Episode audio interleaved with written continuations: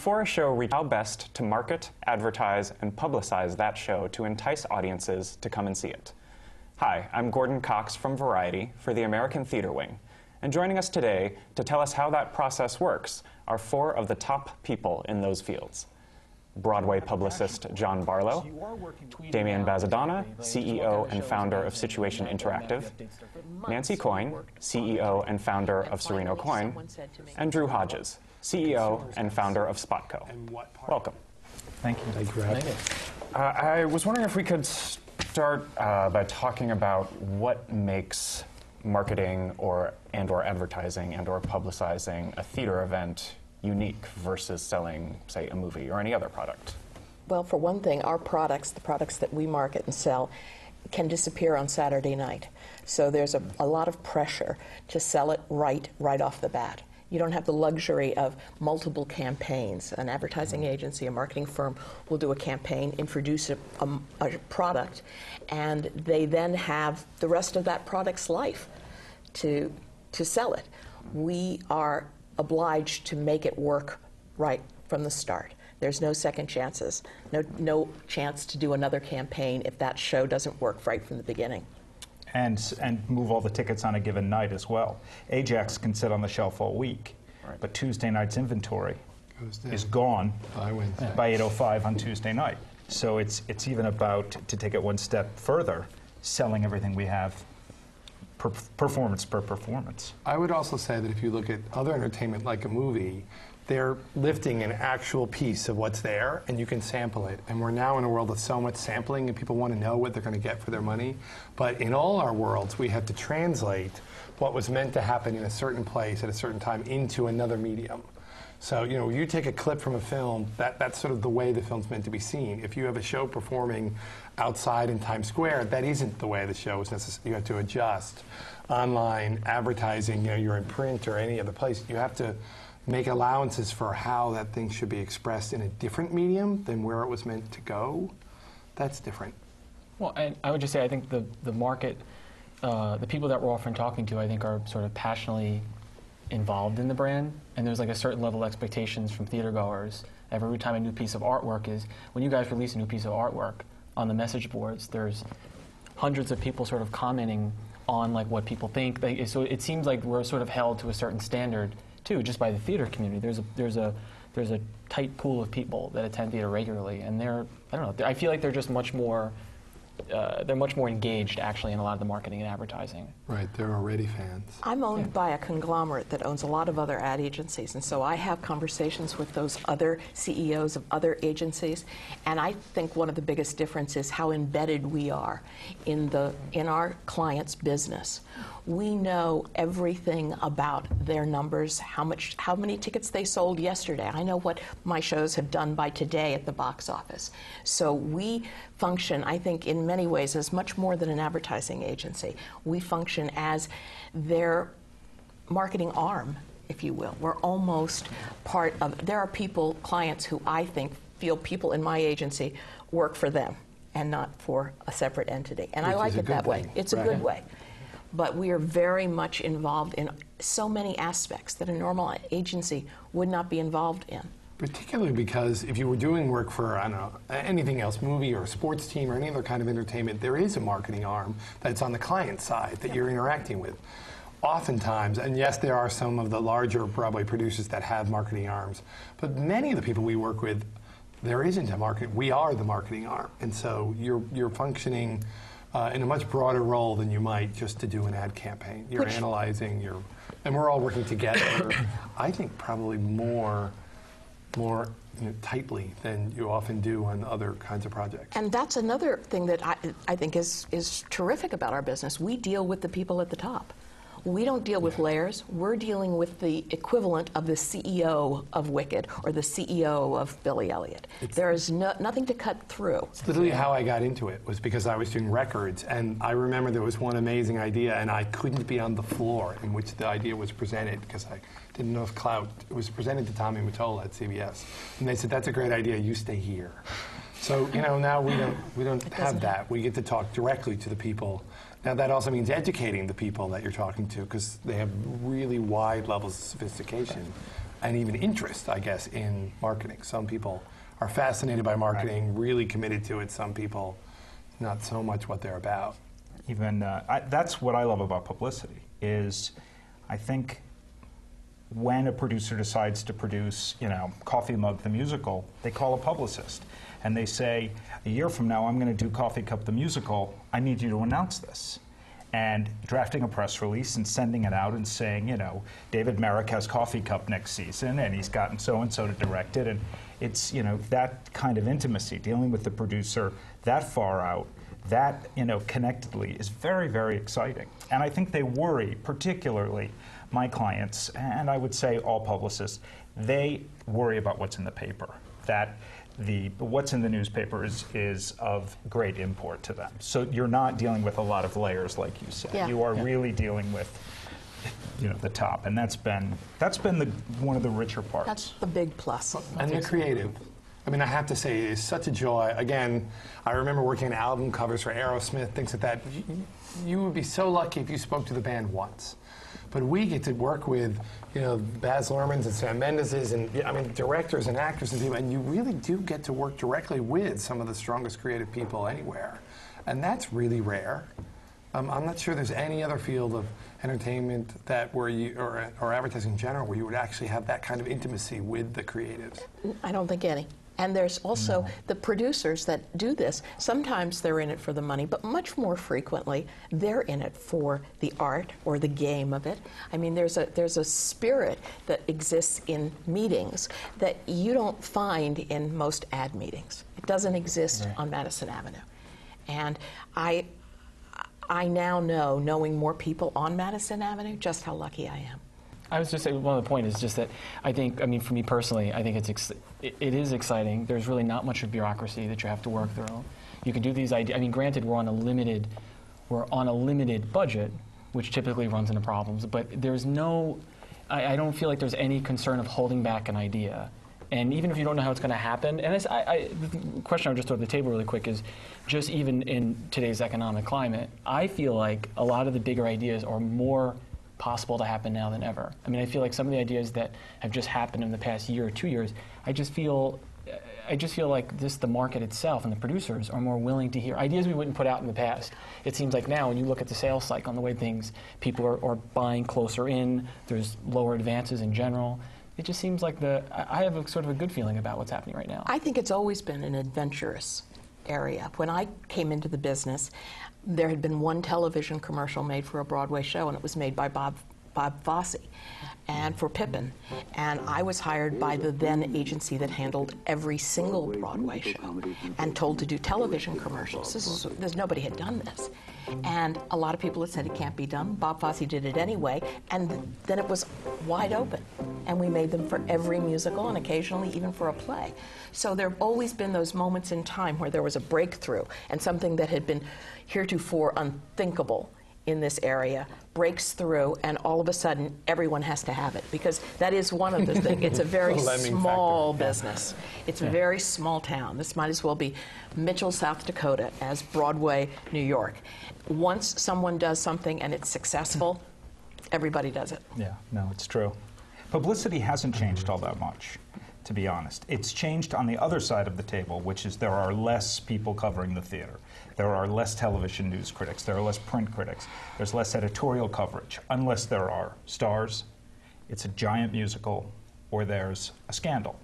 In those cases, you, you sort of hear from everybody. But the actual technique has not really changed. I've done it for 22 years, and it is still, you have to be sometimes more creative because there are fewer places to go. But the truth is, the machine works in a very similar way. And, uh, and I've kind of enjoyed that. You know, and ancillarily, I see it change and, and evolve, especially in the stuff that Damian does. Uh, and it's fascinating. But just sitting here, I feel what, you know a little. Uh, it, it, it, hasn't changed that much for me, and I would go as far as to say most publicists would agree. Whenever people ask me what it's like, I say, you know, why I like it. I say, okay, there's still a few American dreams, right? The, you know, you can uh, hit the, the home run of the World Series. You could be an astronaut. You could. There are these American dreams that exist that still literally are out there, although they so slowly whittle away. Broadway opening night still has that. It's kind of an amazing thing, but still people get that little dazzle, that sizzle. It's very, it can be very old school. You, know, you can be at a Broadway opening night and think this could be the same night as 40 years ago in the Absolutely. same way. People waiting for the review, people drinking too much, Especially people some dan- shows. cartwheeling on the dance floor. Some shows lend themselves very much to that. They're Yes. the, the you know the shows where it, you wouldn't look out of place wearing a tuxedo on an opening night. The opening night of the producers Right.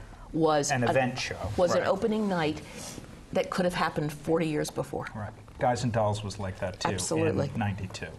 That kind of, you just, it, it- why, I, I don't know, but it had that sense of occasion But- and New Yorkness. Dream, the dream quality is, I mean, that's what we work in. Yeah, I was just going to ask, how does that, how do you find that translates into what you do?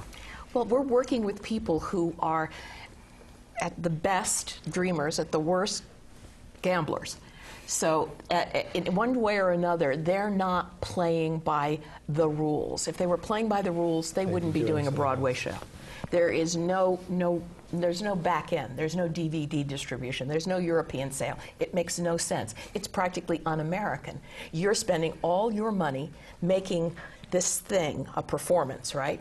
And it can only happen eight times a week, no matter how successful it is. You can't produce more. That's the American way. When you get something that's a hit, you make more of them. Well, we can't. And so, who's going to do that? Dreamers and gamblers. And those are our clients. You talk to somebody who sells linoleum and you think, oh God, how did I get so lucky to be doing this? I'm selling dreams. It also it means it's more personal both ways. That when something goes well, there's such a sense of joy, and you're a part of it, and you you watch dreams come true for the actors and the people, and you watch their lives change in a way that you would not get selling linoleum. And it also means that when, on occasion, at least I don't know if this ever happens to you, but the three of us that each had to read a bad review to a client, Ben the first one in there, and watch them crumble, and and it's personal, and, it, and it's much more uh, devastating than you would ever get from uh, failed linoleum. And, and, you know, my mother has said to me on occasion, What are you so upset about? You didn't write it. And I said, But it's what I do. It's what I do. Yeah. It's, it's, and it, it, it can be very, you don't leave it at five o'clock. There's no nine to five in this business. And It- remembering that, you, you know, Other that the if- show. putting yourself in their shoes, no matter how many shows you do, you need to remember what it's like f- for them all the time. It's, it's that crumbling review, that, you know, reading them a review and watching them crumble. You can never lose sight of the impact of that. My, you know. my worst story, and I tell this all the time, is Moose Murders. The playwright, whose name I can't remember, but let's say it was Gordon Cox. sorry, sorry, you won't take it believe I personally. don't remember. No, no, You can't remember it just- either. You're remember good Tom for this kind of actually. information. No, he doesn't. Oh, huh. I'm sitting with him in my conference room. He's got a little tuxedo on, a little bow tie. There's everybody sitting there. And Dennis Cunningham, who I have spoken to about this, comes on Channel 2 and says, if your name is Gordon Cox or anything like Gordon Cox, you need to change your name and leave town. And this guy goes, to, goes like this, and I say, We've had worse reviews. there have been worse reviews. Shows that have run with worse reviews than that. Right. But it's really awful. It's pretty bad. That's awful. it would be hard to stick around if you didn't have a passion for it. So you are working with people every day, your clients, your uh, staffs, your that love it, you know, and and wanted to make a life on Broadway. So there's this immediate cohesion that's really pretty thrilling. I, I'll say I actually get because I, I don't come from a theatrical background, and I sort of, in some respects, I sort of tripped into this business. And I think that the first show that I worked on was King Hedley, and I remember I went in to see the show, and I sat down, and I, I get the, the energy in what I do in watching people enjoy theater, like to watch the rise, the the the, the, energy in a, in a theater, and watching that, and the challenge of trying to to it's our job to put butts in seats to sort of fill that and why, the, that energy is I think what sort of drives me most and I, I actually try as hard as I can to disconnect myself from the product like from the actual show itself I try to, to just be as objective as possible good or bad. The pro- I, I can't disconnect myself from the people. It's sort of kind of the same thing because you become attached to people, and if you see them looking at a review that's just crushing them, you work with them for years. Some shows up to two, three years before, Right. and you all the way to that one night that that is means so much, whether it actually means as much as we think it means, or it really, in some cases, it really does mean a lot. It's just, it's so hard to, it is. like So I, I get attached really, I think, more to the people um, than, than necessarily the shows themselves. Well, you do try and see shows from the point of view of the people who are going to come, because I mean that's the only way you can sort of dial in is to say, okay, I'm Joe Schmo, and keep in touch with your own Joe Schmoness. Like you can know too much about Absolutely. every detail, every cast member, every whatever, and lose your sense of what the consumer's going to see and what part. Because we're certainly in the business, all of us, of picking out any number of 10, 12 stories you could tell about a show. Well, which one are we telling first and loudest? And so that's always, I think it's always really interesting to try and get in there and sort of put yourself in the head of the person who's going to watch it. Well, and I, I think uh, th- one of the most unfair questions to me sometimes for Broadway and I've always- is like when someone asks me, what did I think of the show? and the reason I say it's unfair is it almost doesn't matter. It certainly doesn't. Because it's not like I can go change the show. It, and, and I look at it to say, I, when I literally watch a show, I just say, who is this show for and how do we sell it? Because that's what they pay me for. I And have, I frequently have found loving a show is not a help. It's, it's, an, it's an additional burden. Yeah. Being objective about a show is, you- you're so right. It's the audience that I feel responsible for. That's my, my clients are the producers. My constituency is the audience. And those are the people that I have to listen to and care about. And it's the area in the theater where I think there is the most work to be done in customer relationships, if you will. I mean, everything surrounding the show itself is not treated is not is not done as well as it might be. So if I said there's an area where vast improvement is necessary, that would be it. But it's those people that I care about as well because I was one of those people. I was one of the people that, you know, watched company in the standing room Right, because that's all all I could that. afford. So many people ask me that question. What do you do if you have to publicize a show you don't like? And I said, you do a professional job. It is. And you ju- find- you just find said the it pieces best. in it that you it doesn't find it- really matter. You find the parts of it that you do like. But but also what you bring to mind is they always ask that. What did you think of the show? Because they're not products to these people. They're children. Yeah. And this is my child. Don't dare tell me that that child isn't Exactly. beautiful. With some clients, you could. And uh, there are the occasion, you know, you'd have to do it tactfully. Yeah. But you can, you know, Maybe you can, but Right, I wouldn't rare. advise it. I teach a class at Columbia, and I walk in and I say, okay, here's the first lesson. What did you think of my show? There's only one answer. I loved it. That's it. That's the answer. It's a child. I think genuineness is underrated in the theater. So you want to find a way to keep that sincerity, which means finding the things about it that you do feel great about, or finding things about it that you think a consumer will feel Yeah. great about, and saying, move it, the conversation from you to, I think the, the theater goer is going to love this, going to love this, going to love that. Can you talk a little bit about that process of identifying the things that you think will bring in people and get butts and seats, as you said? Is there a philosophy for how that works? you, you have to target your audience, and this is always a, an issue with producers because they're going to tell you that their show is for everyone, and you're going to say, "Yes, it is," but. But you don't have enough money in your budget to talk to everyone at the same time. So the first people we're going to have to talk to are those that are somewhat inclined to see your show.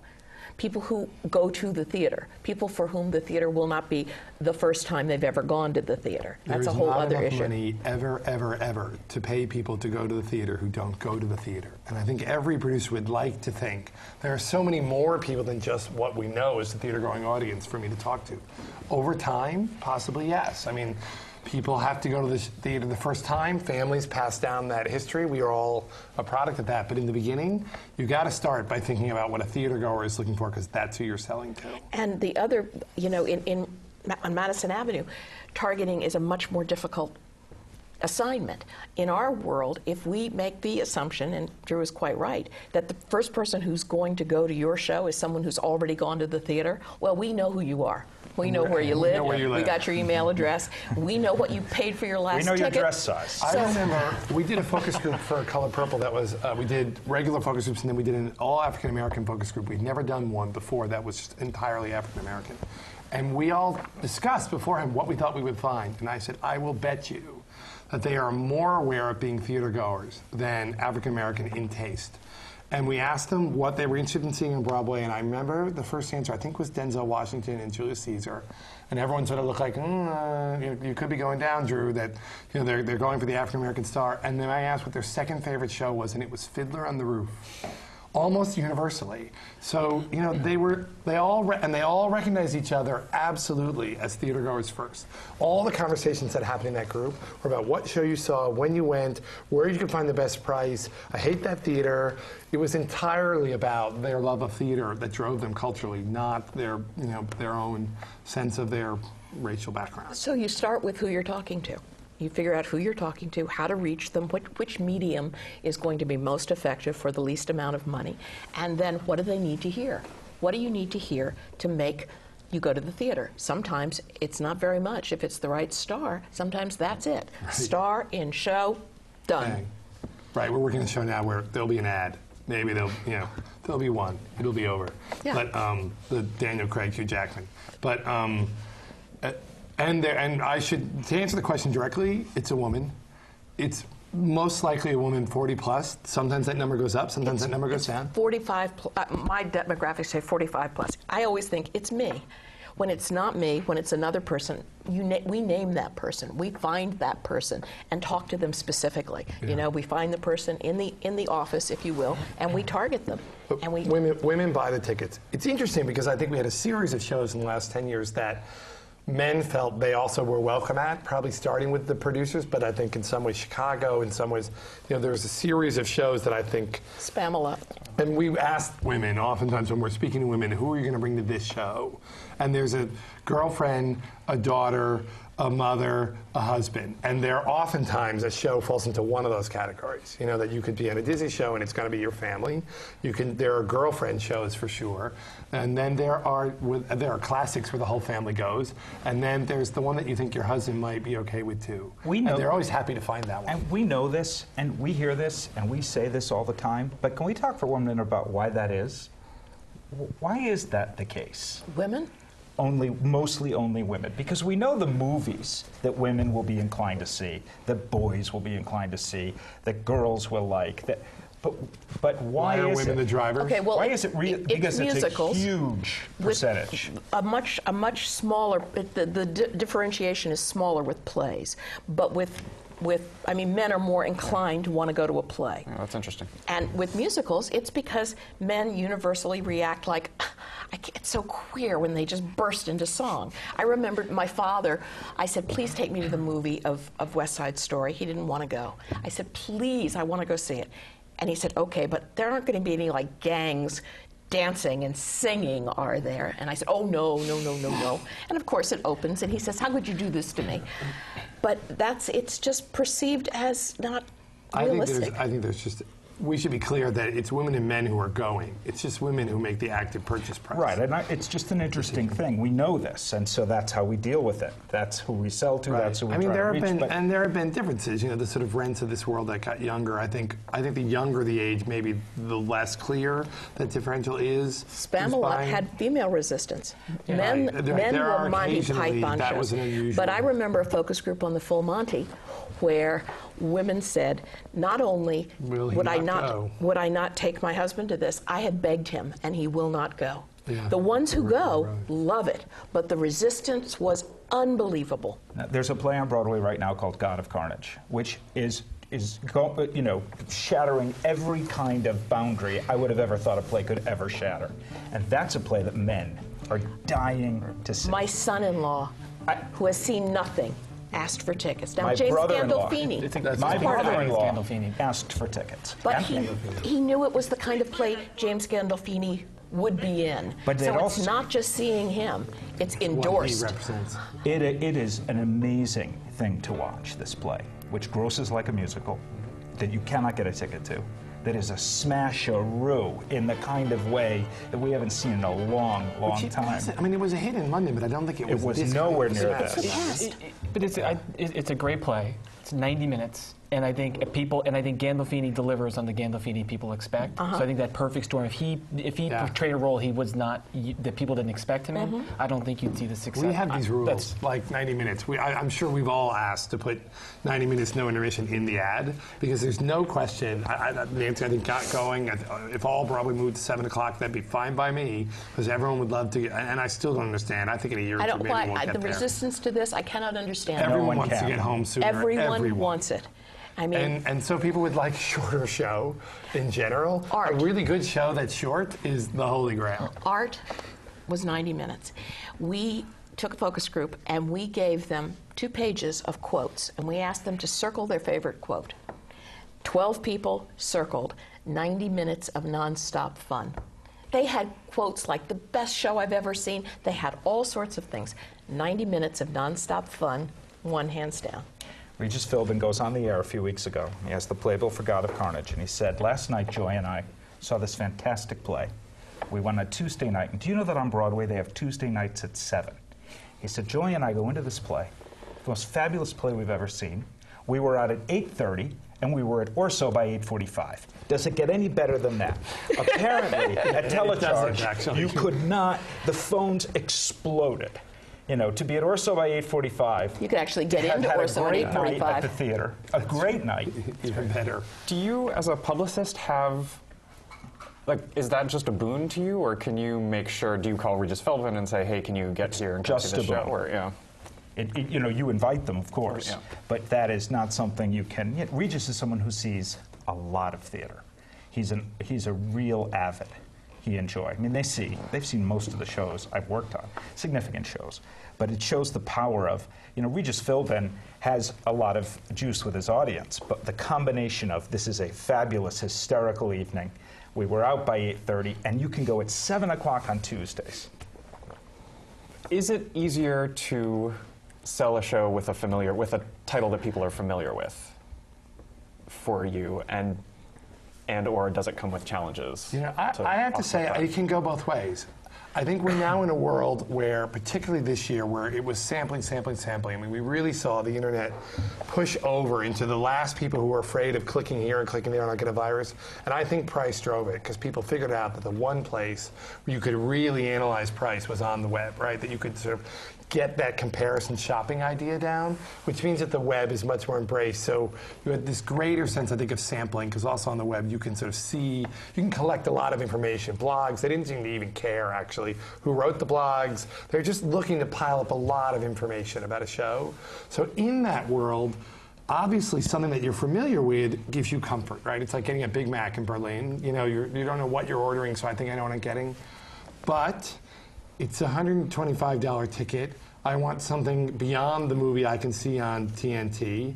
And I think we are starting to see quite a bit of, unless, unless you can go beyond the experience that one had with familiarity, even.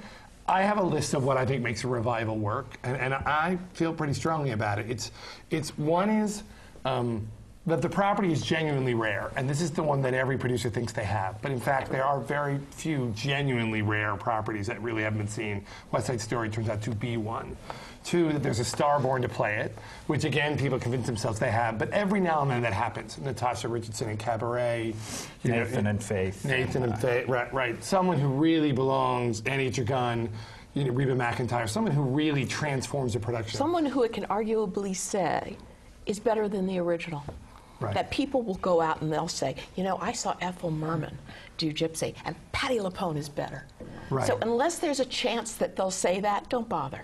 And the third one is that there's a director with a really new vision, right? And, and you can literally go down and say these three. Now, I think one of the reasons West Side Story has done so well is they actually had all three.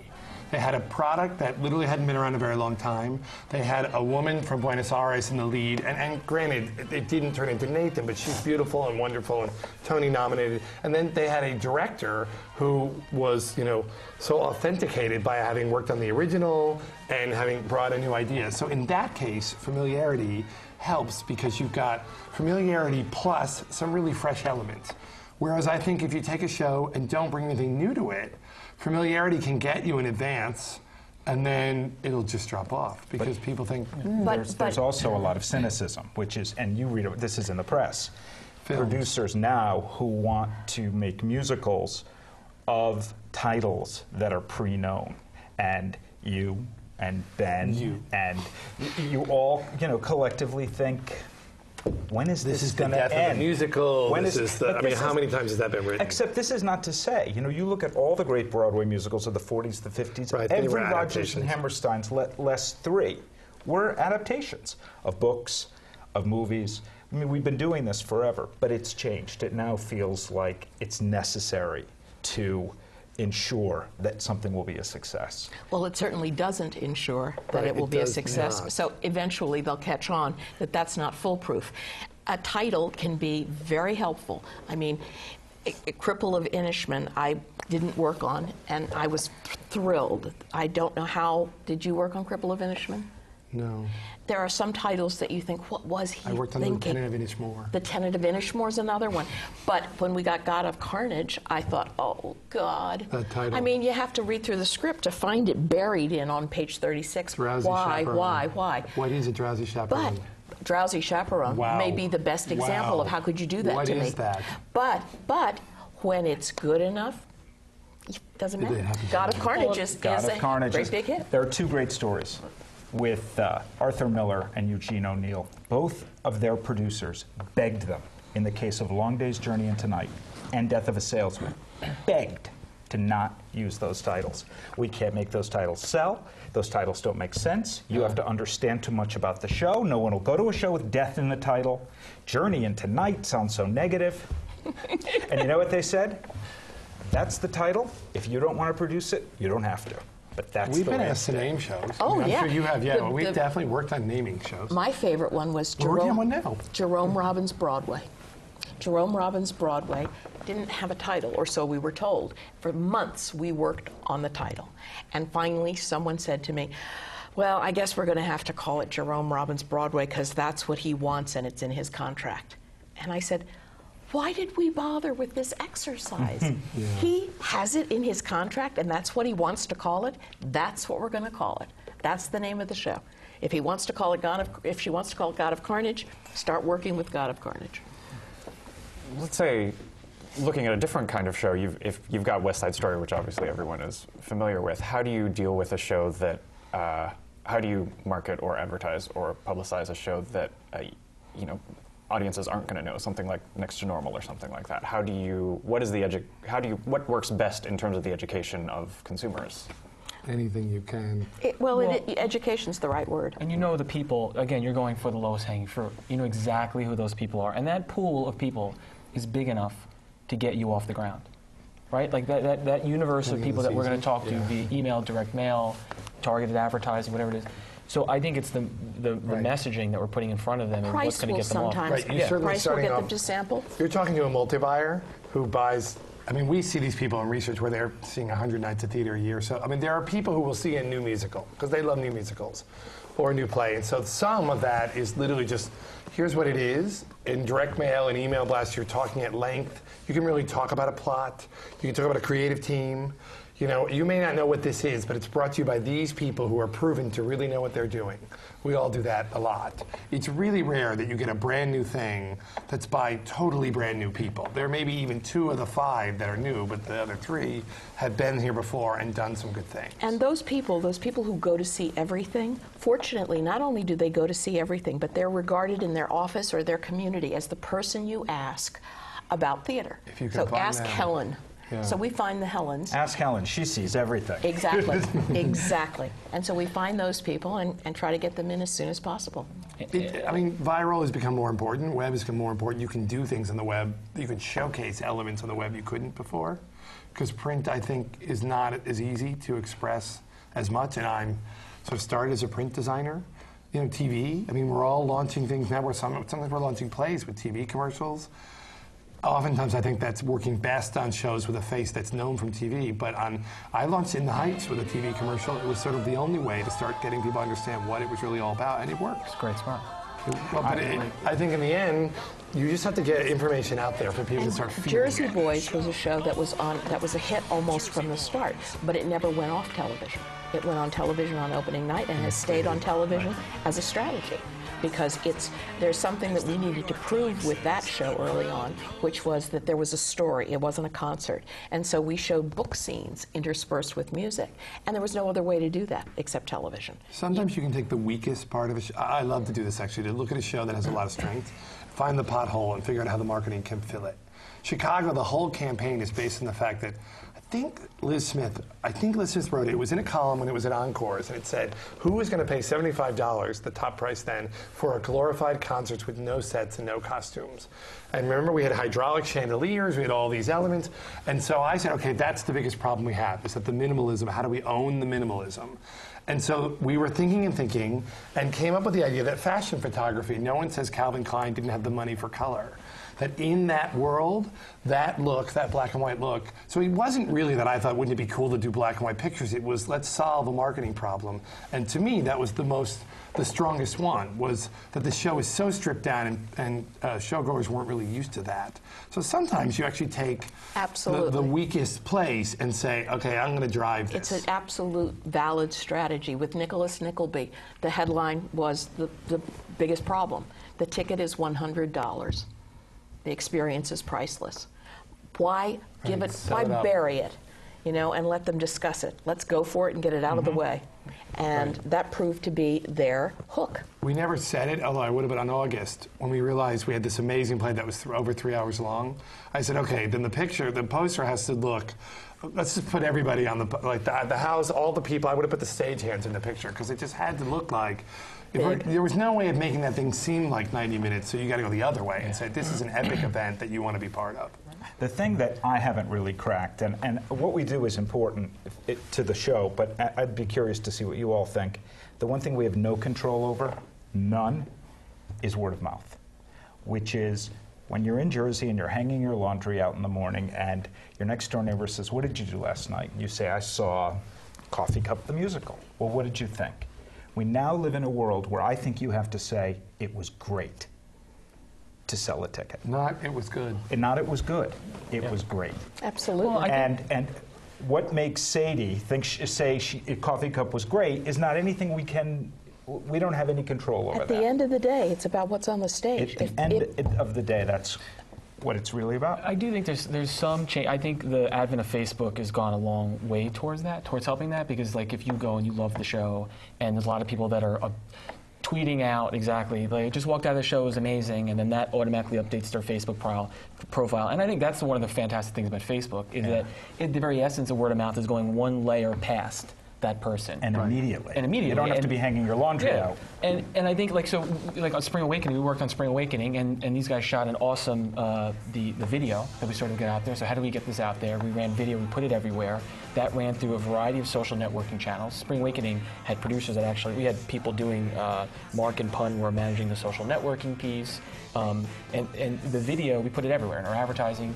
And I think that that definitely helped. Like that was a huge driver in reaching audiences. And then I think the one piece for advertising a show is PR. I think it's by far publicity in terms of getting the word out. Because that's if I see all the spikes, it's like taking a spring awakening. It's like buzz, buzz, buzz, and then reinforcement in like a third party endorsement. And I think publicity is just like you see these like, and, and I think the, the, new way of like, selling now, I would say, is you have to hit all the pieces to line up. Yeah. The mail has to be landing while the TV comes in, and then the radio's over here, and then John gets a press appearance, and it all has to come together at the same time to sort of break out of the clutter. I, I'd say that a lot of people's lives are editing, right? I mean, you take the mail when you get home. And you take that stack and you throw out as much as you can before you start opening, because there's just too. And I think that that's what you do with almost everything in your life, right? You decide too many TV shows, too many things, too many things want your attention. So you've got to figure out some way to hit, get critical mass that someone notices. And the interesting thing about editing your, out your life, I was wondering why this class that I teach at Columbia, everybody is, I would say, 22 to 30. And I asked them about products and what had they seen. And I noticed a trend. And I said, you know, all these products that you're mentioning are on outdoor. And they said, well, that's the only thing we see. We delete everything else. And everything else you can delete, but they're out on the streets of New York. And so they saw the buses, they saw the, the phone shelters, they see the, the billboards, the most old fashioned form of advertising in the world. And yet it has incredible power because you can't delete it. You can't get rid of that bus throw that's in front of you. Right. It's interesting. Once you've got a buzz going, how do you sustain it and build on it? And who do you expand your sort of targeting to? Well, you expand geographically. I mean, obviously, Manhattan, people who have access to the theater district without a great deal of effort, it, that they're easier to sell to than people who live. So you, you expand geographically. You have a tourist initiative, which gets people coming in from out of town. You start to, it's, And you start to learn. I mean, you know, some of it is that you're, you're there, you're seeing who's coming, and saying, I think I see a family audience coming to Hair now that Robin Pogrebin has written in the Times that it was a great show Exactly. to take kids to. Okay, uh, what are we going to do with that? That's a surprise. Didn't expect that. So that We- happens. With where the Lion don't know, King, we went the you. other way. With the Lion King, we knew it was going to sell well to that audience. What we started seeing about, oh, I guess three months in, where people were, two couples were going. And we thought, what did these people buy four tickets thinking they were taking their kids? Then it turned into a great big hit. They dumped the kids and took the, the boss and his wife. So it got older, but that's very, very rare. Usually it goes this way. Rent had a buying pattern of three tickets, two and then one, three rows back, that we started to spot and we could not figure out what was happening. And that's when we figured out it was a lot of teenagers' first shows, and they were going with their friend and they were embarrassed to sit with their mother. And so the third ticket in the triangle was always the mother, three rows back, because they wanted to be on their own and independent. And, the that- mother but didn't that- want to sit there up- next to them during some Right, of the 'cause that parts was of rent. yeah. That's right. But so that opened up. I mean, once you understood that, that told you so much about what was going on and who was going to rent and how you where you might look for that. And that's when publicity gets to be a nightmare. Because sustaining the buzz in a world that burns as fast as this world burns and a media that burns this quickly, movies, they, the publicist gets the movie open. right, and they're movies doesn't, to doesn't have to go day after day. And, and for they give 11, John 12, people, they say, well, 20 we've got a new star coming in, and they name somebody who you never heard of. and say, Right. you can't get him on all the talk shows? It's, it's when it becomes very, very hard. And, and because, you know, the media isn't that interested unless you have a hook. But I will say, this is one place where clients, they do tend to ask the publicist, do you think this person would get publicity? Yeah, they ask us. They right, do they ask. all of us. They ask them if they'll sell tickets. Yeah, and you, They if you say, can get them you or get off." them on, on talk shows? Could you get them interviewed? And there, I think you can be very honest. Yeah, Yeah, you and- have to be. You, you really know. We do web searches for that. Like a lot of times they'll say, what do you think? And we'll do a profile for them and say, here's what their web activity looks like. So they have an idea of what's a snapshot of this person. Right. So that's less of a guess than it used to be. yes. But, uh, the, the one thing I would say, though, is that the, uh, from the interactive side, the good thing is, especially when a show has a little bit of a name, you can begin to move them. We usually like the gum at the register. You can kind of move them to a place. And online, the the nice thing that we've been able to do is that you now really target on action more so than necessarily demographic. Someone will. So if you're on Expedia and you're booking a trip to New York, and you're looking in the entertainment section, I say, here's a tourist coming to New York. They're looking for entertainment. So all of a sudden, that shows with some name recognition, I can start putting into that space. If you're a brand new show, it's a much bigger risk, and there's it's a little bit more difficult to convert that person. And- which goes back to Nancy's very first point, which is money and how much there is to every dollar's got to turn. Yeah. So you know there are things you'd like to try there uh, that you know would we all love to do what Vegas does and put advertising in feeder markets before people get here in outdoor. We really would. We really would, and we just can't quite afford it. It's just the not web is probably the first place we've had in a long time where you could actually reach someone before they get here. So much of what we've been doing for a long time reaches people once they're from all over the world, but once they're here. Whereas before, um, although we are finding that a lot of people don't make a decision what show they want to see until they arrive. So now we're seeing new techniques trying to get to those people. and- Unfortunately, they go directly to the TKTS booth, That's which sells them a half-price ticket. So there, there are some, there are some major marketing obstacles Sure. in this whole game. Well, I'd say the good thing is you at least track the, the amount of track we have web data, you know, advertising data. So everything is is ultimately becoming more and more trackable. I think the ticketing systems are making a lot of really good changes that are going that have either come or they're about to come. That, that allow us to to know you. more about the. About was gonna say- customers. They've gotten to you, Damian. No, no, no. I no, because we're seeing. No, no. I'm actually seeing it happen, and Like I'm seeing- raising the well, prices of I'm- the s- service charge when you print your ticket at home? Well, I well. What, what, what would be the good part about that? No, but I think the what I think like for example, I think when you buy a ticket, okay, so I to me the ticket buying experiences begins right when you purchase that ticket till when you leave the theater. So it's getting to the theater, that entire experience. Right, that I just know ticketing systems are working better on doing pre-trip emails. Uh, after the show, post-trip emails. What'd you think of the show? There, there's a lot of different technologies and stuff, and they know because they've seen their business, the way their complete business is like a telecharge. Their model has completely changed in terms of seven, what is it, 70 or 80 percent of single tickets are now sold online, and and I, and that was huge is change a cons- in the last five years. and that's a consumer-driven push, which is most interesting. It's not like everyone sat around and said, "Let's get from phone banks to online." It's like consumers said, "No, no, no, I want online." It's not like they invested a lot of can money see up what front. they're going to sit. Yeah. It's such a better And way of That's buying. such Yeah. a great way to buy. There's still, Oh, yeah. by the way, there's still an idea. You'll hear it. Focus group after focus group that if you wait in line at the box office, You get they better have seats. better seats.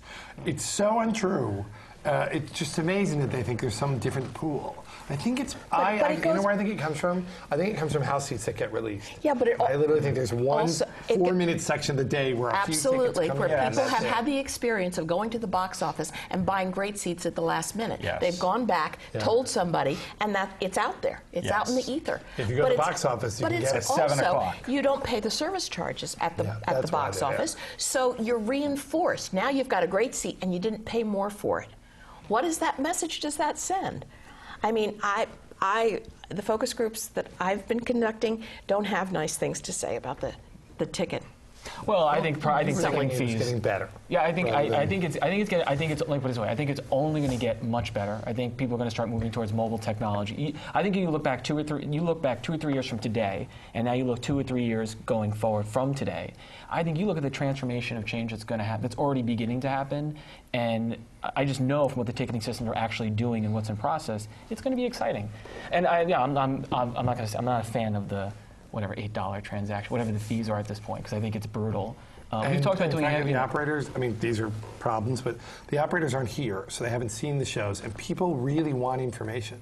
We've gotten on the line of the TKTS booth. It's amazing. People will turn to in front and in back. They just get on the line. They're hoping someone will fill them in as to what's a good show. And actually, people who love theater love it so much that they do, and they, they say, "Oh, honey, here's what you see. See this. See this. See this. See this." It's really uh, it's a good thing that there are so many New York bargain hunters in that line at TKTS because they are the, the people that explain Broadway To to the out of towners.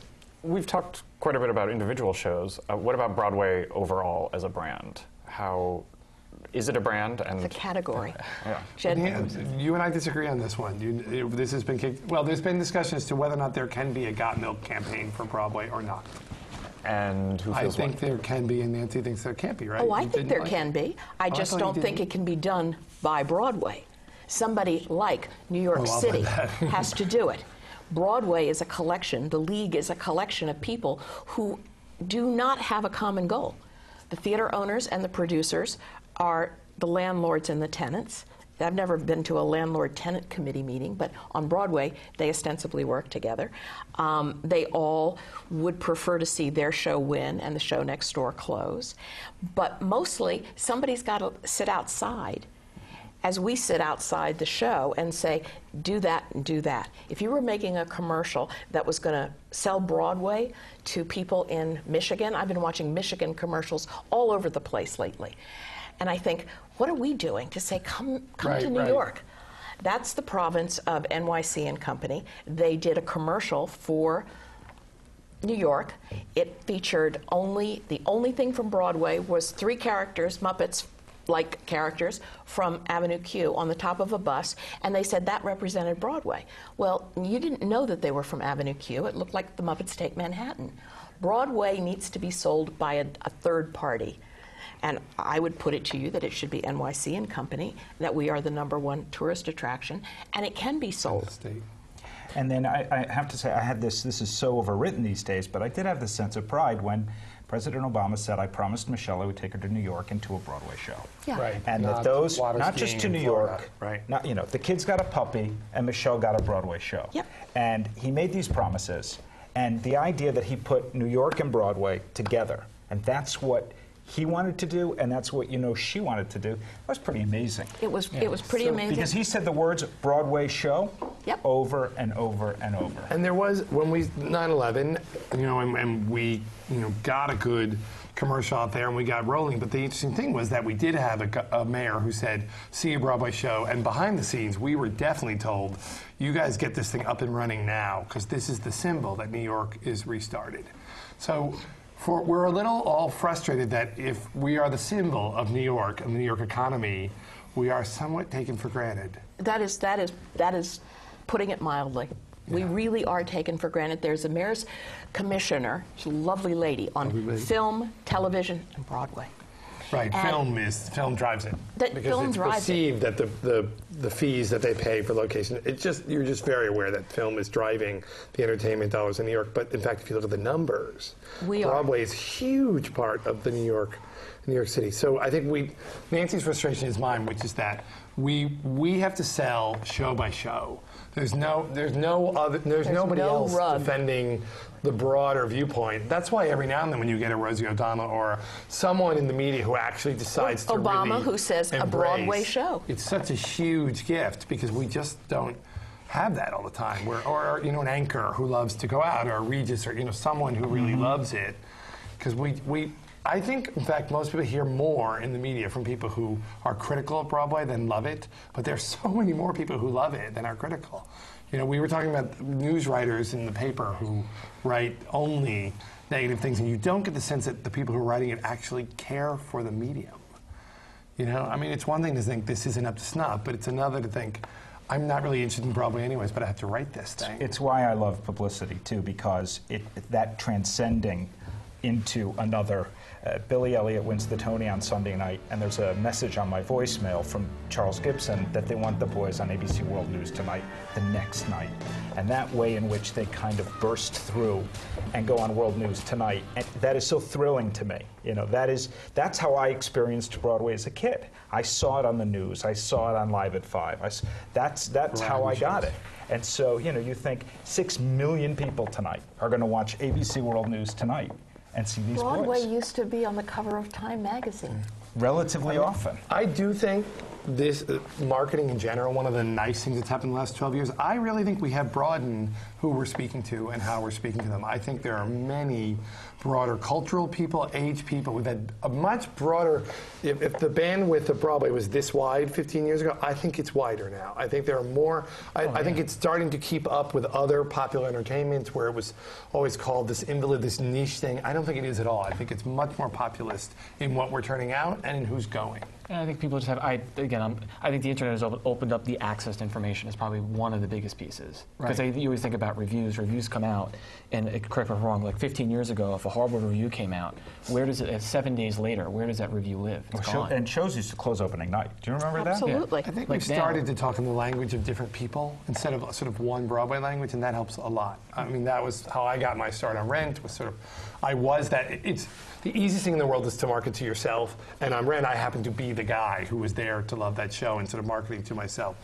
Um, but I, I think we've gotten a little bit better at speaking in different voices on different projects, so that someone, because they're all looking, you know, they're looking for the invitation. They're looking for someone to say, "This is for you, Gordon. You're going to love this," and that's really actually what we do. We take shows and look at them and say, "You know, who's going to love this?" Yep. And That when, song, when a show that, you don't you that don't moment. even plan to target a certain audience, but they self-select. Yeah. And in the case of Wicked, nobody targeted teenage girls. Nobody made any effort to get teenage girls. Teenage girls just happen to be the ones with the greatest access access to other teenage girls, the greatest number of gadgets, the most facility with texting, and we noticed that they were sitting in the theater and they were calling an intermission their girlfriends to tell them about this show that they discovered. So that audience found itself and decided to multiply. And the word gets out. And it's it is easier than it used to be. Absolutely. There are many more avenues.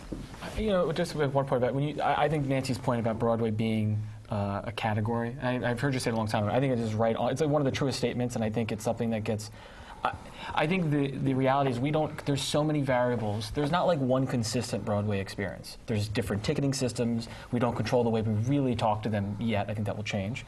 Uh, when a show goes on the road, that gets even more complicated. So is Broadway considered a brand on the road? I think there's so many different variables that like it, to make it like a true brand, we don't really con- we don't control so much. You a brand we, we control the art meet and what's any on of stage. the tests of a brand. A brand is something that if you do one, then you can count that the next will be exactly like it or will have the same qualities of it. It's a category that is beloved. Yeah. Obama can say, I'm taking her to a Broadway show. And that's a great night on the town. It doesn't matter what show it is.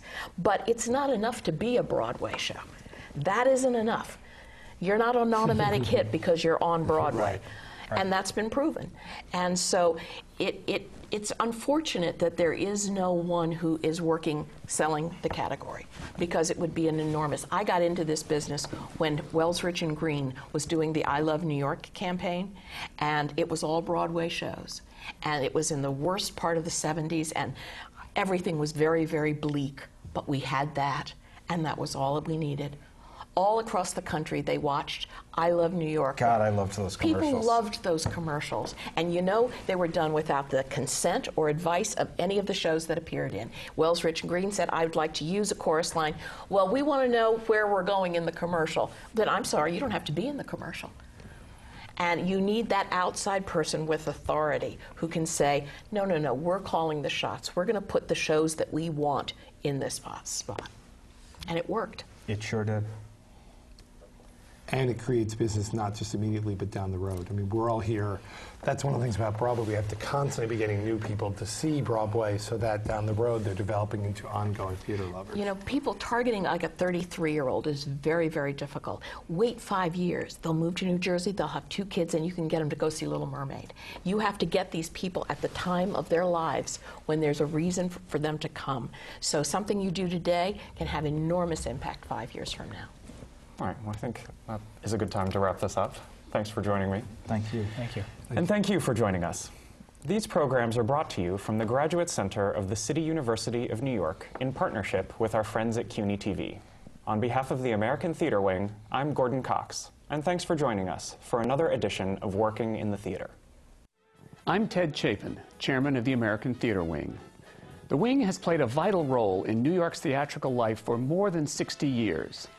Best known for creating the Tony Awards, we stand for excellence, but we also support education in the theater, and our work reaches beyond Broadway in New York.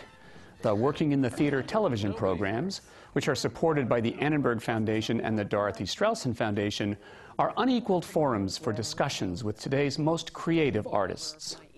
Downstage Center's in depth radio interviews were created in conjunction with XM Satellite Radio and can be heard on our website.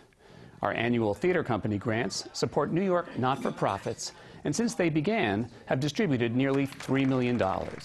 We are also pleased to be the home of the Jonathan Larson Grants, which support emerging composers and lyricists. For people who are starting their careers, we have a two week boot camp for aspiring actors from colleges across the country called Springboard NYC. And our theater intern group provides a forum for young people who are starting their careers to build a professional network. All of the American Theatre Wing's educational and media programs are available for free on demand from our website, americantheaterwing.org.